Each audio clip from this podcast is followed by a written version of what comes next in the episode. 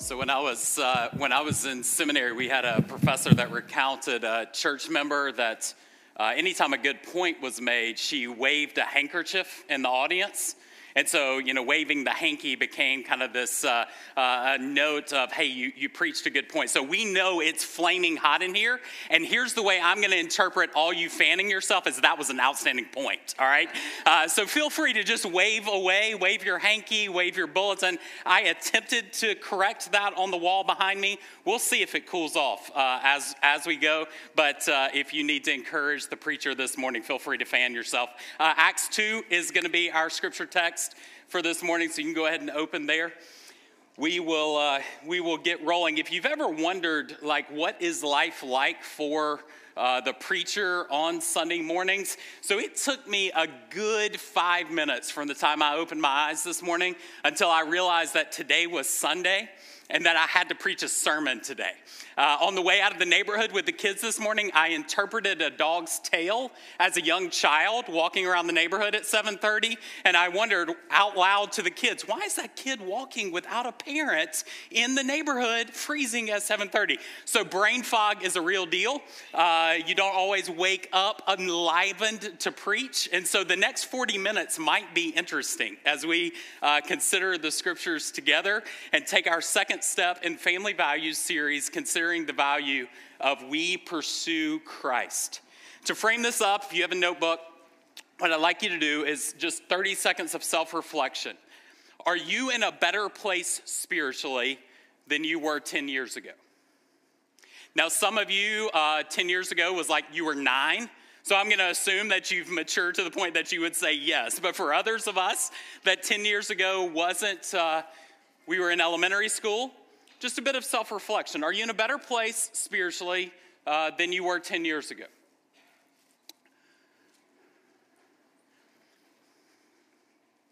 Maybe we'll frame the question a bit differently.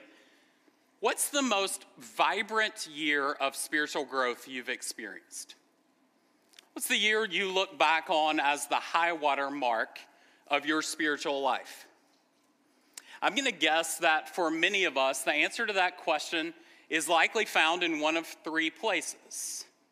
For many, the high water mark was the year that you came to faith in Jesus, the year you trusted in Christ and were baptized. Area two, or year two, for many, is a year of great suffering, where you experience the presence and power of God in a unique way.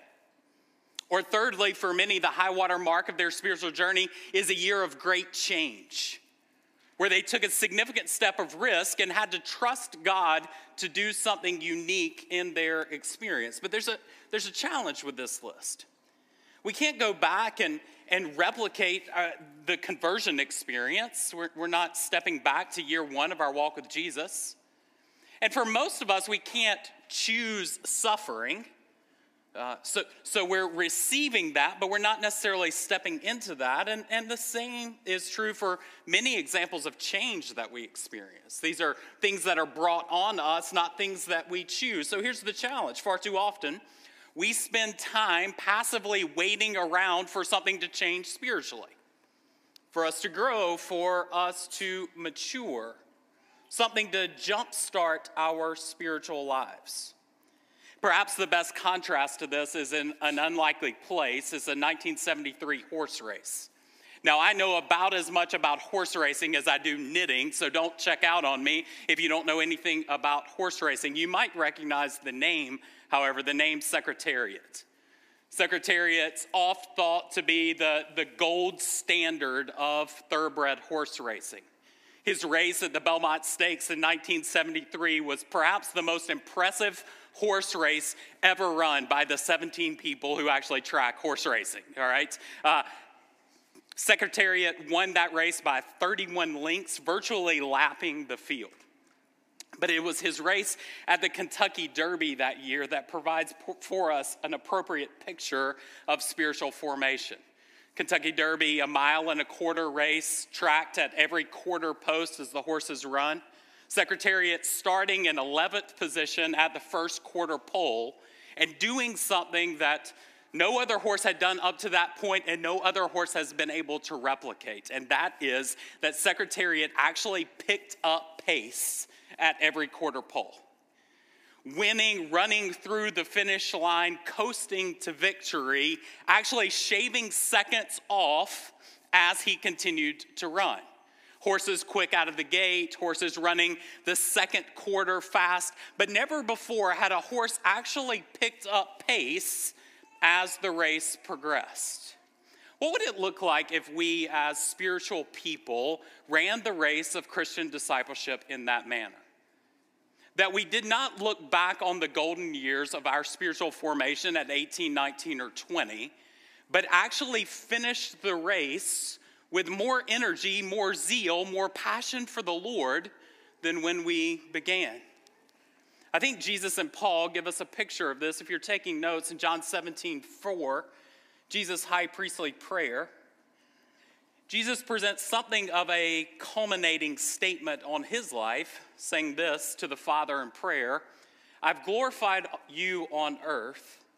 I've completed the work that you gave me to do. Or Paul, writing to his protege Timothy in 2 Timothy 4 7 and 8, says this I've fought the good fight, I've finished the race, I've kept the faith. There's reserved for me a crown of righteousness, which the Lord, the righteous judge, will give to me on that day. And not only to me, but to all those who have loved his appearing. In a sense, both Jesus and Paul are testifying to the final quarter race of the, uh, the mission that God has entrusted to them. And surely, both Jesus and Paul's external circumstances were not the best. They weren't getting stronger from the perspective of this world. But, as Paul would write, inwardly they're being renewed in such a way that they finish the race well. I think Jesus gives us a hint at the secret to this type of life. In the famous passage in John 15, the famous Abide in Me text, Jesus pictures spiritual maturity or Christian discipleship this way He says, Abide in me, and I in you. I'm reading John 15, verses 4 and 5. As a branch cannot bear fruit by itself, Unless it abides in the vine, neither can you unless you abide in me. I'm the vine, you're the branches. Whoever abides in me and I in him, he it is that bears much fruit. And then this culminating statement For apart from me, you can do nothing. That's a pretty strong word of warning. Jesus doesn't say, apart from me, you'll find some things to do that have meaning, but you'll miss out on other things. But it's holistic, it's total. Apart from me, you can do nothing. So our mission hinges on staying connected with Him, or to use the words of John 15, our abiding with Him. And apart from that, we're powerless to do any good thing. Many of you watched the uh, famous National Lampoon's Christmas Vacation over the last several weeks or months. You recall the scene that's perhaps the high water mark of that movie as Clark strings the lights outside and the music builds and he calls the family outside for the what's to be the crescendo, right? When he plugs in the lights. 250 strands of lights for a grand total of 25,000 imported Italian twinkle lights. The music builds, he plugs in the lights, and nothing. It's one of those moments where you feel embarrassed for the actor on the screen. Nothing, not some lights working and some lights not, but nothing. In a similar way, the light of the Christian mission is powered by Christ, and without that power, we've got nothing. That's why uh, we pursue Christ as our first family value. These are the kinds of characteristics that we want to see our church embody. And uh, another way of saying that is if the church is going to embody it, then you have to.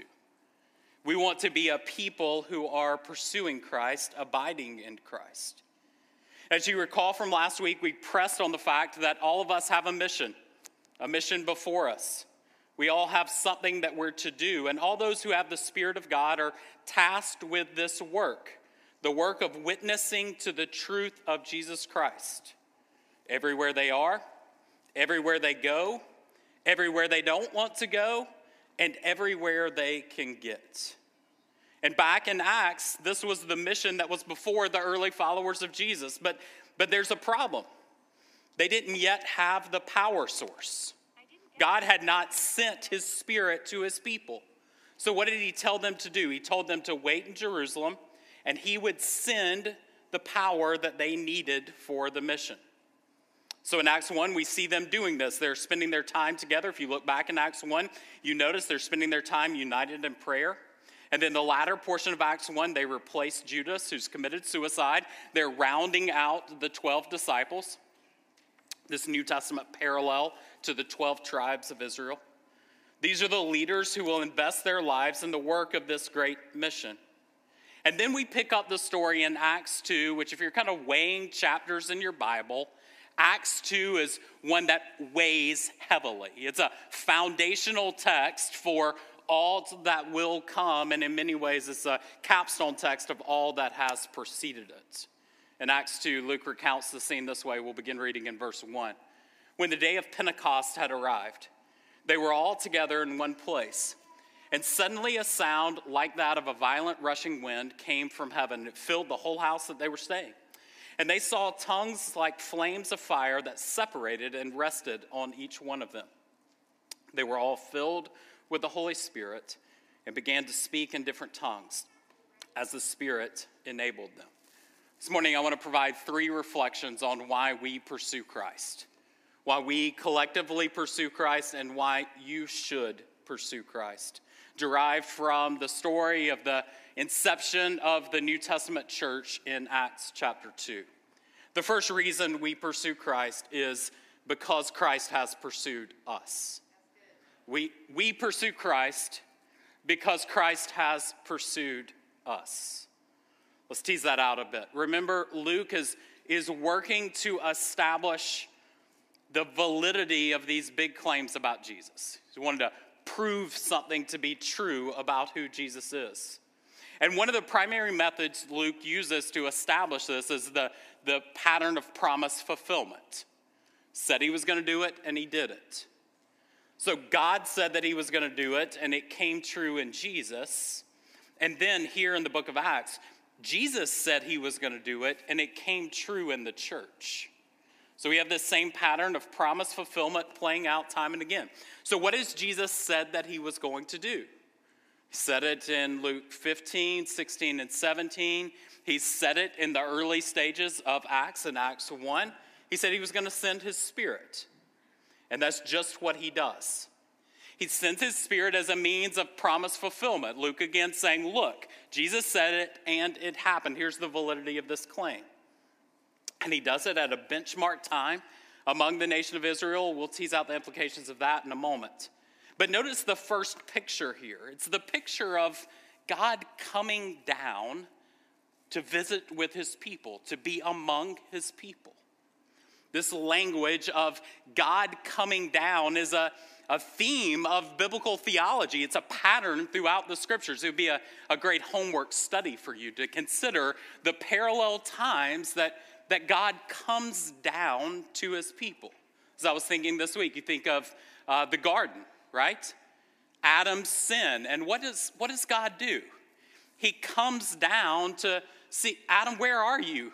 It's a funny picture, right? Adam hiding behind the bushes after his sin. God comes down to visit with his people. Fast forward to Genesis 11, the Tower of Babel. You remember that scene, right? What are they trying to do? They're trying to build a tower up to the heavens. And what does the, what does the scripture recount? God comes down to see the tower that they're building up to the heavens. Again, funny picture. God comes down to visit with Abram, later Abraham, establishing his covenant, walking between the pieces of the sacrifice. God comes down to visit with his people in the temple and tabernacle, resting among the people, his glory dwelling with them. And perhaps a high water scene, what we just celebrated, the incarnation. God coming down in the person of Jesus Christ. Here again, in direct parallel, in my estimation, to Luke 2, in Acts 2, God once again comes down, this time in the form of his Spirit. The presence of God demonstrated by wind and fire, resting on God's people and marking them as His. And note what the presence of God coming down allows the people to do. They speak in different languages or tongues. The next set, in the next set of verses, this is going to cause the people that are around them to think, man, th- those folks are drunk, right? Something's gone haywire. But it's important for Luke's purposes to note that those from the surrounding nations are able to hear the testimony that these followers are giving, hearing them speak in their own native languages. Apparently, something that these followers could not do before the Spirit's coming. Remember, let's backtrack last week. Remember the mission. What's the mission? That we would be witnesses to Christ from here to everywhere, fundamentally. But there's a real practical problem with that witnessing task, isn't there? Since Genesis 11, the scene that we refer to at Babel, this is practically impossible because of the scattering of languages. The languages have been divided, so people couldn't understand the witnesses even if they were trying to fulfill their task. So, what does God do? The Spirit of God miraculously takes care of this, empowering the people to do what their mission necessitated. He does it also at the time when this work is best fulfilled. Look in your look at as Luke records. We're not going to read it because I'll mispronounce these places. But in Acts 2, following in verse 5 down to verse 11, he recounts all the peoples that are coming. Why? Because it's the celebration of Pentecost. So they're coming to Jerusalem. God unites the language and allows these followers to do what Acts 1 8 necessitates. They're able to testify to the people around and then scatter them back out. You, you read the list in Acts 2, and note that many of the places uh, that we're about to read about, where the church is going to go, find their inception here in Acts 2. You wonder if by the time Paul and the apostles make their way to those places, there are people among the nations that are saying, Oh, I, I was at Pentecost. I remember that scene. We're going to have Titus establishing the church at Crete, and you're going to notice that Luke is going to mention that they're there at Pentecost. They're presumably hearing testimony about the good news of Jesus in this miraculous thing, in, in, this miraculous scene. Now, much more could be said about tongues, and much of that's for another time and place. But what I want you to see here is the connection between the power of the Spirit and the work of the mission. When God's Spirit comes and fills a person, that powerful Spirit gives them the ability to fulfill the mission that God has put before them. None of this would have been possible apart from the divine initiative of God. He's the divine actor in all this. He's fulfilling his promises and sending his spirit to his people, doing for them what they could not do for themselves. This helps me frame out what I mean when I, when I say we value pursuing Christ. What we intend to communicate is we respond to God's divine initiative. We respond to his pursuit of us. Common language, this is probably 20 year old uh, books now. Books like, uh, with titles like God Chasers, or the language of running hard after God. I fear if we're not careful, it can fill our minds with images of God playing hide and seek from us. Where is God? He's hiding out there somewhere, and it's my responsibility to go find him. This isn't the biblical picture. The Bible's picture of Christian discipleship is akin to that of God with Adam in the garden. Adam, where are you? Inviting Adam to respond. We pursue Christ because he has pursued us by sending Jesus and by sending the Spirit. And so, Peter then, as a result of this divine initiative, says the, the people are not drunk. This is just what God has promised would happen. It takes a moment to point back to Old Testament truth to provide a rational defense for Christ. And then, starting in the verses that follow uh, what's typically known as Peter's sermon at Pentecost.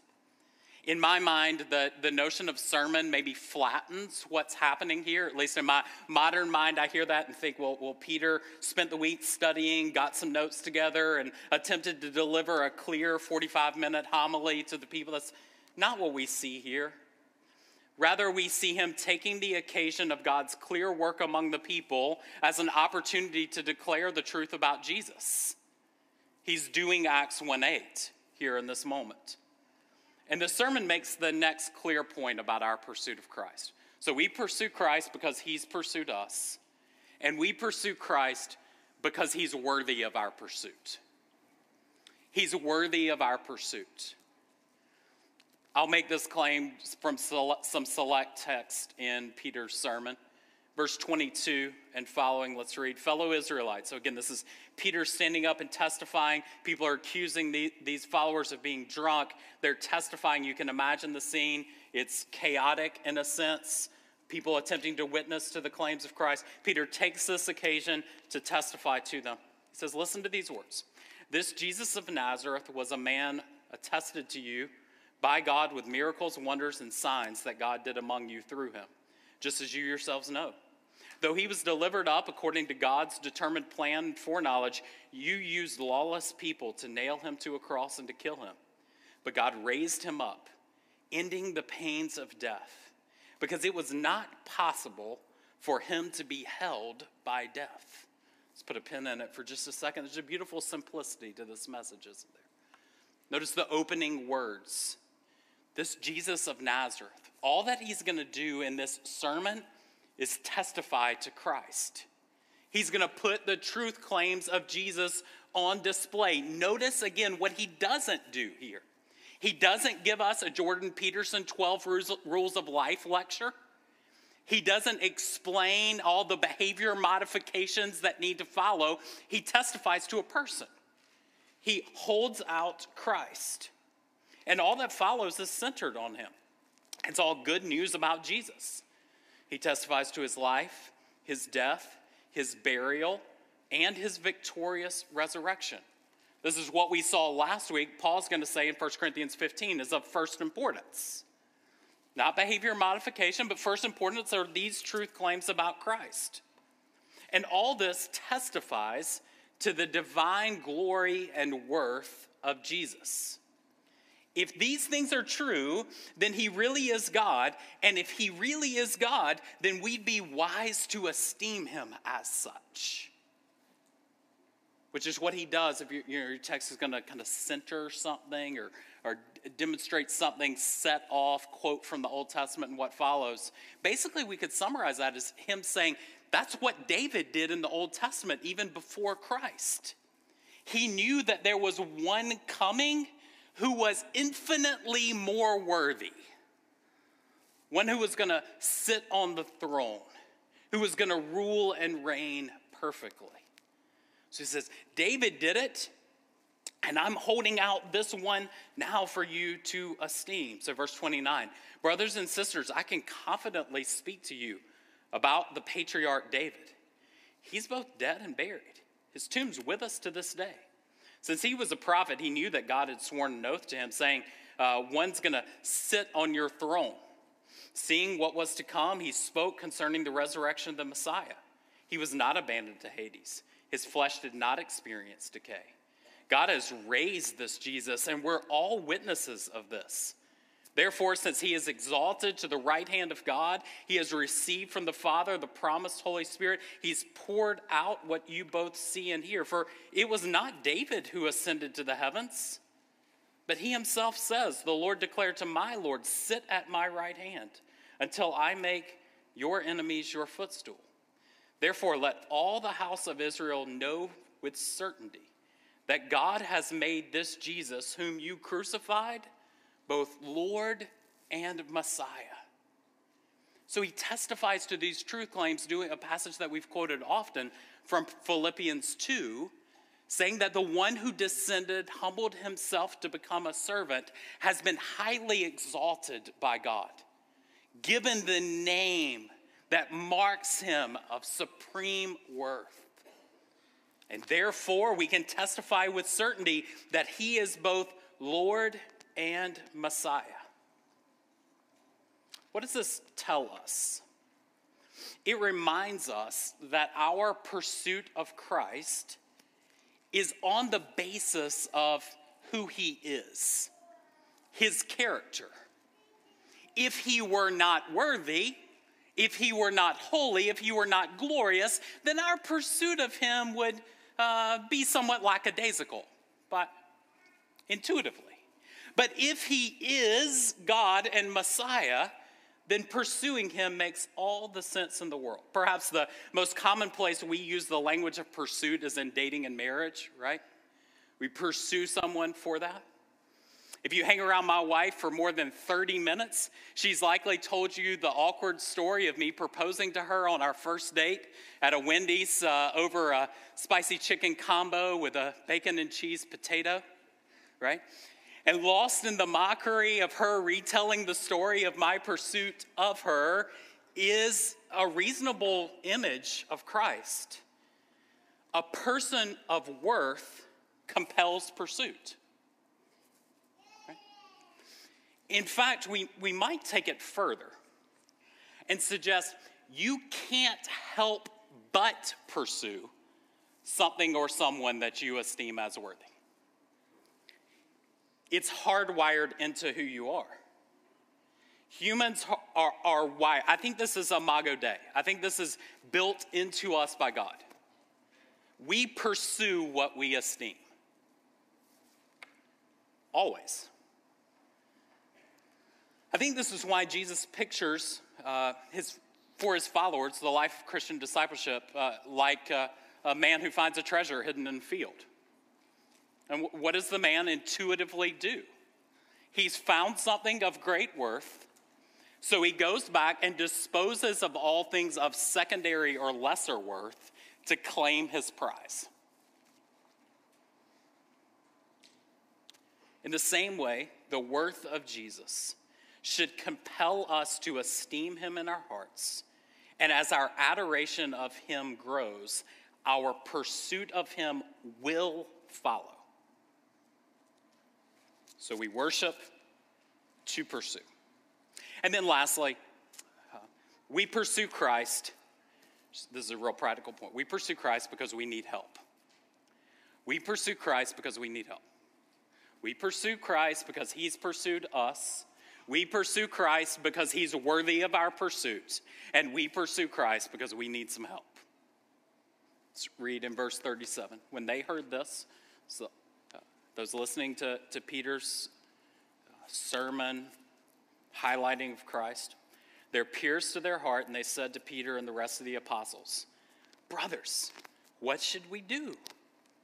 It's another interesting case study. Track that question through the book of Acts people are provoked in their heart, they naturally start asking that question. And it's a question you cannot ask apart from the work of God's Spirit.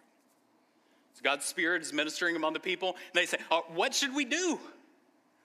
And Peter replied, Repent and be baptized, each of you, in the name of Christ Jesus, for the forgiveness of your sins. You will receive the gift of the Holy Spirit. For the promises for you and for your children, for all who are far off, as many as the Lord God will call and with many other words, he testified and strongly urged them, saying, Be saved from this corrupt generation. So those who accepted his message were baptized, and that day about 3,000 people were added to them. From this uh, beginnings of the river is going to flow the birth and the spread of the New Testament church as people experience the transformation that comes from esteeming Christ. These concluding verses are very active. These are the kind of verses that set the Bible off from a common theology book. We're given verse after verse of truth about God, especially about what he's done through Jesus Christ. And then, in example after example, these truth claims are followed by life change. They're followed by practical transformation. We can track throughout the New Testament the interrelation between truth and practice. In fact, whole letters, like the book of Romans, are set up around this theme. Chapters 1 through 11 Who is God? Chapter 12 Therefore, what do I do? This pattern is followed in Acts 2 as Peter says, Here's who Jesus is. And those in whom the Spirit is working say, Well, what do we, what do, we do? How do our lives change? The clear actions in, in, Acts 2. They ask questions. It's a clear sign of God's work in their heart. They hear a message and they want to know more. They're provoked and inquisitive. They repent. Peter doesn't give them a, a, list of ways to clean up their act. He invites them to repent of their sins, to acknowledge those sins before God, and to ask Him to forgive. They're baptized. Perhaps the most public demonstration of our humility and need for Christ. Public demonstration of our union with Him.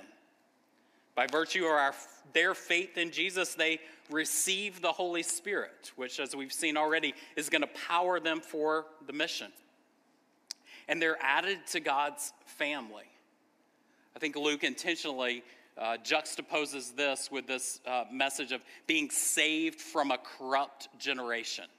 They're taken out of a corrupt generation and given a new family that's going to do the things that we consider that's going to esteem Christ and follow him. Notice, none of these are natural inclinations of the human heart. We don't naturally take steps into any of these practices. Nobody, apart from the grace and power of God, is signing up for repentance. Such a response is foolish if not for God's active work in pursuing us and not for his supreme worth. But based on those things, based on the fact that we've been pursued, that we've been awakened to Jesus' work, we step into practices that we know are for our good. So, so we do similar things. We listen to God. We ask questions of the message of the good news. We repent of sin and ask for forgiveness. We publicly testify to the work of Christ. We unite together as opposed to the corrupt generation with the family of God. We do the things that would be demonstrative of the fact that God has pursued us and we think He's worthy. So, do those traits mark your life? Think back to our opening question Are you in a better place spiritually than you were 10 years ago? A diagnostic tool is Are you stepping into things that would demonstrate you're humbled by God's pursuit of you and you're growing in awestruck wonder at the glory of Christ? The sad reality is we have to work backwards in our outline this morning to diagnose the problem. So if we're not doing these things, then it's a telltale sign that we don't really believe he's worthy, or we're not truly awestruck in the fact that he's pursued us. This is why a steady diet of gospel truth and the songs that we sing and the prayers that we pray and the sermons that are preached is important because it's calling you to esteem him as worthy, recognizing the fact that if you do that, practices are naturally going to follow. This week, I'm going to begin to send some emails out to the church with some tools for Bible reading and scripture memory and um, s- strategic prayer in your life to help equip you with some practices as you seek to grow in, in, in these marks of one who worships Him rightly. But, friends, please hear me as you get these emails and think on these tools. Apart from deep humility of the pursuit of God, and awestruck wonder at the glory of Christ. These tools are going to be impotent to bring true transformation in your life. Remember back where we started the sermon. Apart from me, you can do nothing. So, if we have an active, vibrant understanding of Jesus' pursuit of us, if his supreme worth is growing in our hearts, then our proper, whole life response of pursuit becomes as normative as the air we breathe and gets us out of the driveway into the mission that God has put before his people. So before we stand and sing and invite us to grow in awareness of his pursuit and his uh, worth, let me give you, let me invite some pause of space just for you to still yourself and to reflect on what your current practices in pursuit of Christ say about your worship of Christ. I think that's the right question for us. Reflect on that for a moment, then I'm going to voice a prayer for us, and then we're going to stand and sing together.